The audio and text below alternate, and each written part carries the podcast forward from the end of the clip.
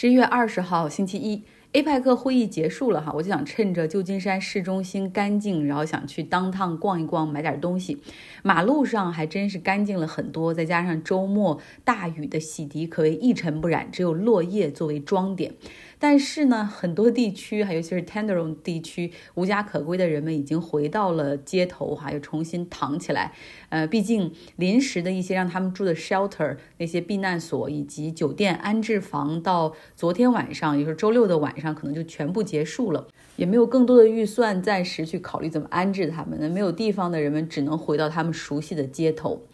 呃，另外呢，二十一个国家的代表团和媒体团走了之后，旧金山市中心的人流就回归到了一个正常水平，哈，就人比较少，而且可能恰逢是周日吧，就是显得市中心更是空空荡荡。我去了最大的那个商场 Westfield，呃，然后我也传了几张照片，大家可以来微信公号上张奥同学看一看哈。嗯，我记得很清楚，相比二零一八年、一九年那个时候感恩节之前的这个周末，商场里或者旧金山的当趟永远是摩肩接踵，所有人都来城里去采购礼物。但是现在真的是门可罗雀，可能有的时候还要应对有人会进来抢东西这样的风险哈。不过很多门店都有非常。经验丰富的应对，基本上商场内的每一家门店里面都还额外有自己的那种壮汉安保人员，防止店员和顾客受伤。像我在买东西的时候，就有一个人试图冲进一个店内去抢东西，然后被拦住。那个人也说不好是神志不清还是什么，反正骂骂咧咧就走了。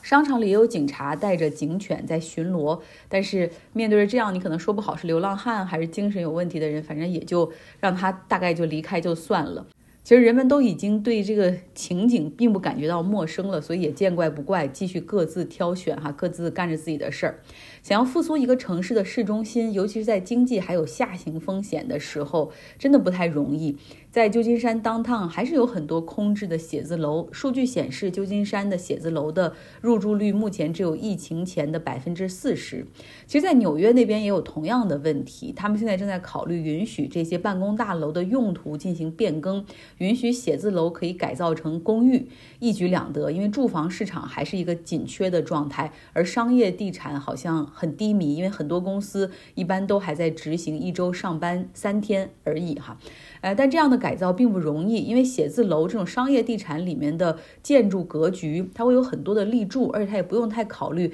房间里面不同地方的采光。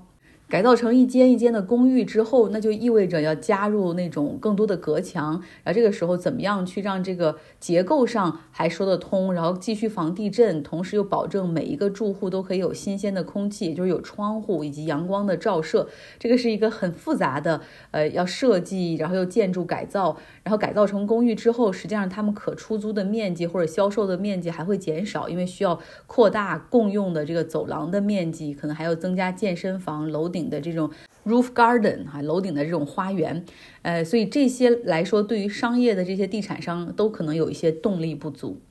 旧金山在二零零八年次贷危机之后，当时他们通过修改税收的这一些条款哈，tax code，对于科技初创公司进行大量的倾斜和优惠，所以你看后来这个城市就出现了 Twitter、Lyft、Uber。Dropbox、Reddit、Airbnb 这样的独角兽公司哈，都在旧金山出现。那现在这个城市可能需要有一些新的创意、新的政策倾斜，找到一个切入点哈，让这个城市再次焕发生机。那谈到科技公司，二零二三年最杰出的科技公司，就是基本上把人工智能定。带到另外的一个层次的这家公司 OpenAI，他们的总部实际上也在旧金山哈，在 Mission 那边。那这家公司实际上从上周五到现在，它的这个办公地址就成为了全世界科技圈的焦点。在上周五下午五点钟的时候，OpenAI 的董事会发表声明，宣布解除创始人 Sam Altman 的 CEO 职务，理由很模糊，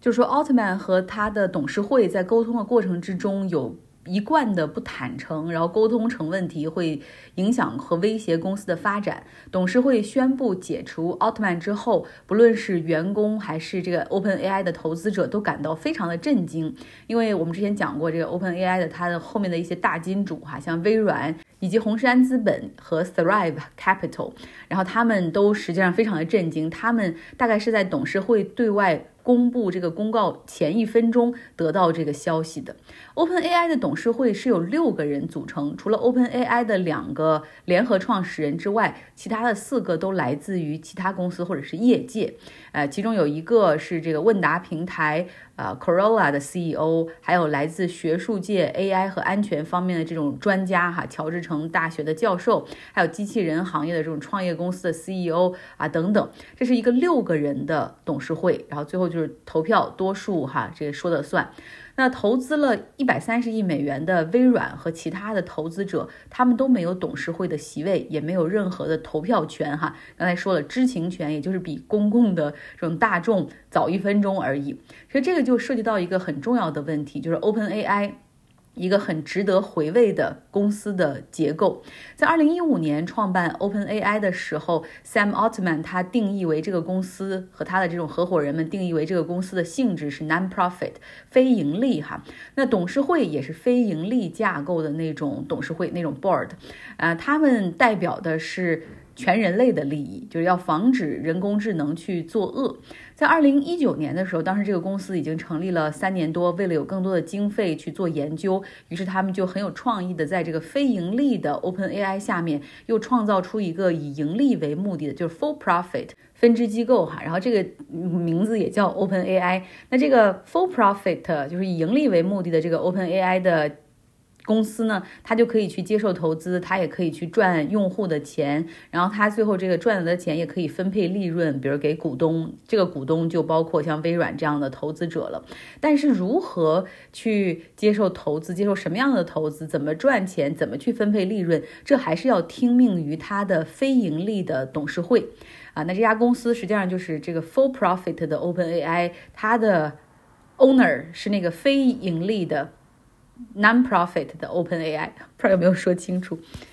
有人说了，这个 OpenAI 就让人感觉很复杂哈。有没有你说 Facebook 或者是谷歌，它的董事会代表着谁的利益？那很简单，就是股东和投资人的利益。但是 OpenAI 你的背后是一个非盈利的 Board，那这个 Board 它代表着谁的利益呢？OpenAI 一直都说。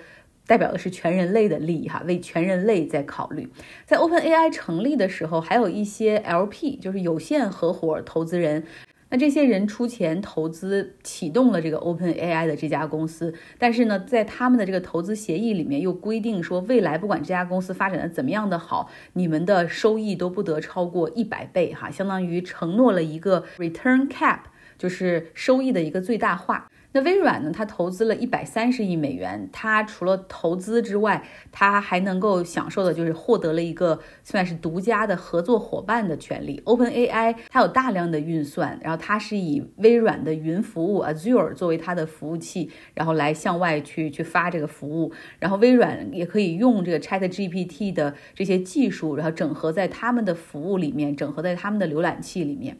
OK，讲到这儿，你大概就能理解，就是 OpenAI 六个人的董事会，这个他们的权力有多么的大。呃，在董事会宣布解除了 Sam Altman 的这个职务之后，他们任命了公司的 CTO Mira Murati 来担任临时的 CEO，但是他和他的员工们就一致要求董事会啊，要给 Sam Altman 复职 reinstate。同时呢，OpenAI 的联合创始人 Brockman 他被告知他也被移除出董事会了哈。董事会本来原本就是他和 Sam Altman 呃两个人是公司 co-founder，然后有两个席位，然后剩下四个人算是外人吧，就是更中立的去看这家公司。那后来他也宣布辞职，实际上是去声援 Sam Altman。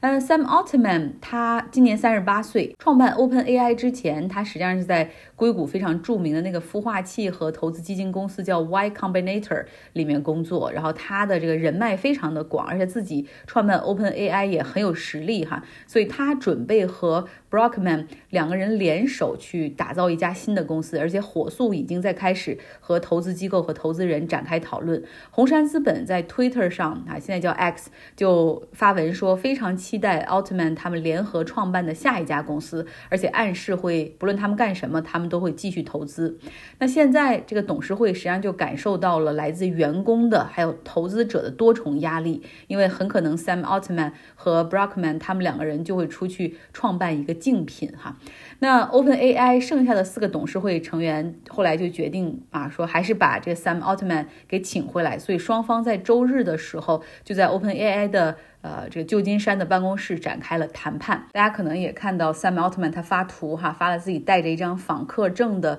这个照片的图，说这是第一次以访客的身份进入我的公司，希望这也是最后一次。然后他们就开始谈判。在谈判中很重要的一点就是要谈判董事会的一个重组哈，明显就是这个这两个联合创始人和董事会那四个人现在恐恐怕是干不下去了。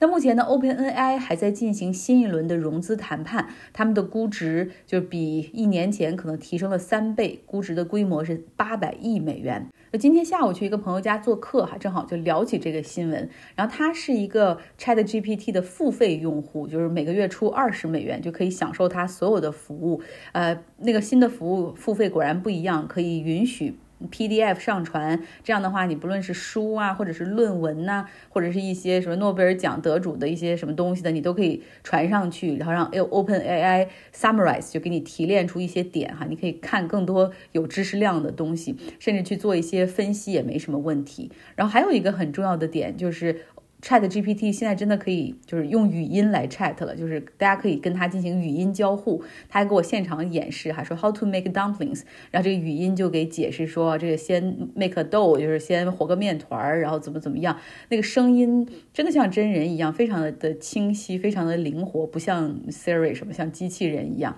然后另外呢，还可以用它来学习语言，比如说我们也演示了，我是一个学习西班牙语的一个初级入门者，我想和你聊一聊什么体育爱好这些。非常流流畅的这种真人对话哈，所以。Chat GPT 的这个产品的价值，包括这家公司 OpenAI 的估值，哈，未来肯定还会进一步的去上升。那 OpenAI 目前是有七百名员工，在董事会裁掉 Sam Altman 之后，公司上上下下陷入了混乱，群龙无首。因为很多人就猜测说，为什么要解雇他？他是创始人，对吧？他又是呃 CEO，他在这个公司里八年，我们很多人就是他一手招聘过来的啊，到底出了什么事儿？后来搞得董事会又发声明解释说。啊，他的被裁和财务安全、隐私以及公司的业务都没有关系，只是因为和董事会沟通不畅。然后这时候大家就更不理解董事会为什么要做沟通，就这么难吗？然后感到非常的困惑哈。有很多人也在盘算着自己是不是要离开这家公司。那对于外界其实也是如此。究竟代表着全人类利益的 OpenAI 董事会看到了什么问题，才决定要要把这个 Sam Altman 赶出公司？呃，有消息说，因为董事会的一些成员他们是利他主义。利他主义我们之前讲过，就是自己有没有钱无所谓，更重要的是要考虑人类哈更多人的福祉。这些人他们比较担心 AI 的学习速度太快了，未来有一天会威胁甚至消灭人类。但是 Sam Altman 他对于这个是持比较乐观和开放的一个态度。呃，然后还有消息说，这个 Sam Altman 他认为说，在 OpenAI 里面可以成立一个新的部门，好像也已经成立了，叫 Super Alignment。这个部门的一个重要的作用，就是在技术上去确保未来 AI 的版本不会对人类造成伤害，相当于是要去用技术去监督和控制 AI 哈，就是能不能成，好像也得到了董事会的质疑。还有一种分析是说，这家公司在盈利性上和非盈利性上面出现了一些矛盾。像二零二零年的时候，就有一些工程师选择辞职，因为他们担心公司过度商业化，就是太追求利益、太追求啊盈利和投资了，呃，放弃了安全的一个底线。那究竟是哪些问题上发生了分歧？哈，导致导致在周末出现了那么大的一个很戏剧性的结果。呃，在本周，实际上 OpenAI 还会被我们继续关注，因为毕竟。这家公司可能是这十年里面最厉害的科技公司，也可能对我们的工作、生活模式甚至生存模式都会产生巨大影响的公司。好了，今天就是这样，希望你有个愉快的周末。